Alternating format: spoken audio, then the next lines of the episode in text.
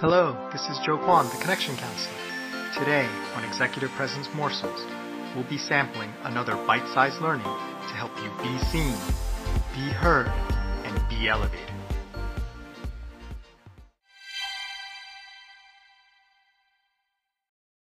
Hello, and welcome to Executive Presence Morsels. This will be events week, and a lot of the content for uh, this week of episodes is inspired and from a book that I recently read called The Art of Gathering by Priya Parker. Exceptional book, uh, whether you're an event planner or whether you're just a person who happens to plan meetings uh, in your work or personal life. There is just a wealth of information and deep insights that Priya has brought in terms of how to uh, intentionally create meetings that will be exceptional, the type of meeting that people remember and talk about for many years to come. And one little side note, um, like myself, um, Priya is a University of Virginia Cavalier, go Hoos. Um, so very proud that uh, she is a graduate of UVA undergrad, uh, like myself. So um, hopefully some of the great uh, education that she got at UVA uh, was uh, part and parcel of what went into this wonderful book. So today we're going to talk about the importance of purpose in terms of planning a meeting or event. And one thing that Priya talks about is often people make the mistake of planning their events around logistics, right? It's all about where are we going to meet, what's the place, uh, you know, how many people are there going to be, and it's all about stuff. It's about things. And what can often get lost in that is the actual purpose of the meeting. And the danger in that is the whole reason you're meeting is not to have a meeting, right? Is not to have an event. There is always an underlying purpose to the event. And when you think about an event purpose forward, right, when that's the first thing you try to think about, it informs all the decisions that come afterwards. So a certain event, you know, once you understand the purpose, you may realize, well, we want it to be more intimate and smaller. Versus another event where you say, we want to invite the whole, you know, country. We want everybody to come. Um, you know, other things that the purpose can inform is, uh, you know, what is the type of person that you want to invite to the event that will get the most out of the event and also will be able to contribute the most to the event because each event or each purpose is going to resonate and touch and affect people differently. It's not like there's one event that's always going to be good for everyone or one person will always be the best person to attend every event.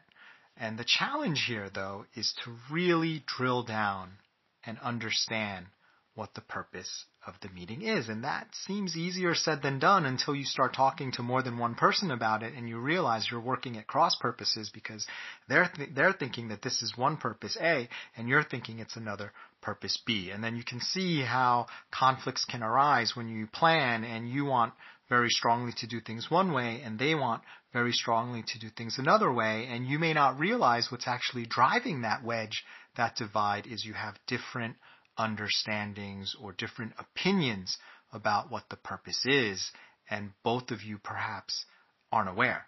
And maybe you're both assuming that there's a singular purpose that both of you agree on, when in fact, nothing can be further from the truth. So what I'd love for you to do is the next time you're going to have a meeting, and it doesn't have to be like a big event. It doesn't have to be like an annual retreat or, uh, you know, a wedding anniversary or a surprise birthday party. It could even be something so simple um, as a weekly meeting you're planning together or um, if you're part of a you know business resource group or an affiliate group, right? There may be monthly or biweekly meetings really challenge yourself, um, if you're one of the organizers of the meeting, to think about what is the purpose of this meeting? What are we trying to accomplish? And really be as specific as you can about it. Don't be generic and say, well, for all our members to gather and communicate to each other, right?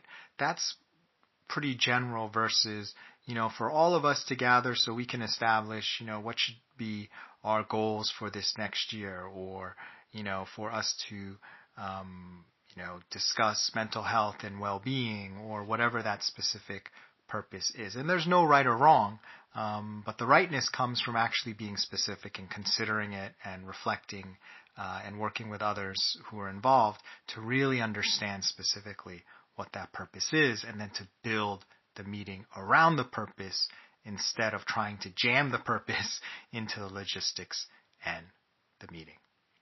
Well, thanks for listening to Executive Presence Morsels. I'm Joe Kwon, the Connection Counselor. Remember, it's not what you say, do, or wear, it's how you make people feel that generates executive presence.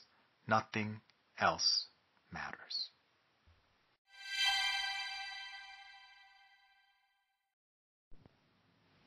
If you like, please stay tuned for a preview of tomorrow's episode, brought to you by our sponsors. You've been preparing for this your entire life. Your blood, sweat, and tears have truly paid off and brought you to this moment. You are highly skilled, highly recommended, and highly motivated. You step into the arena, and suddenly. Oh, come on. Not this again. Ever show up someplace you're supposed to be, deserve to be, ready to excel, only to be met by a person who is surprised you're you and not someone else?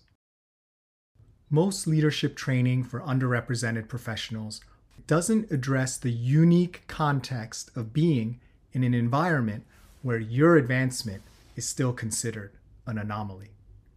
The Thrive Guide is designed to deliver strategies to address your unique challenges, such as overcoming negative preconceptions, how to get the best opportunities, dealing with disrespectful behavior, and more.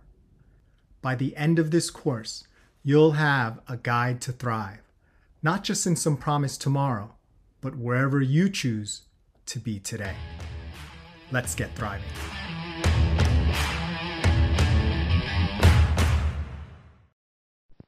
Hello, this is Joe Kwon, the Connection Counselor, and welcome to Events Week. So, we are going to talk about events and gathering people together and uh, different principles that can help us do it in a more effective way to, uh, you know, really lead in an effective way and also to um, highlight our executive presence. Um, I mentioned it in the previous episode. A lot of this content is from or inspired by a fantastic book I recently read, The Art of Gathering by Priya Parker. So today we're going to talk about excluding people from event. And that sounds horrible, right? Whoa, whoa, whoa, Joe, why would we exclude everyone? We're inclusive. Haven't you heard about diversity, you know, inclusion and equity or diversity, equity, and inclusion. Yeah, I think that's the that's the right formation. Diversity, equity, and inclusion. D E I. Why would we ever want to exclude someone from the meeting? And you know, I've... thanks for listening. Can't wait to be with you again. Join us next time for another tasty executive presence morsel.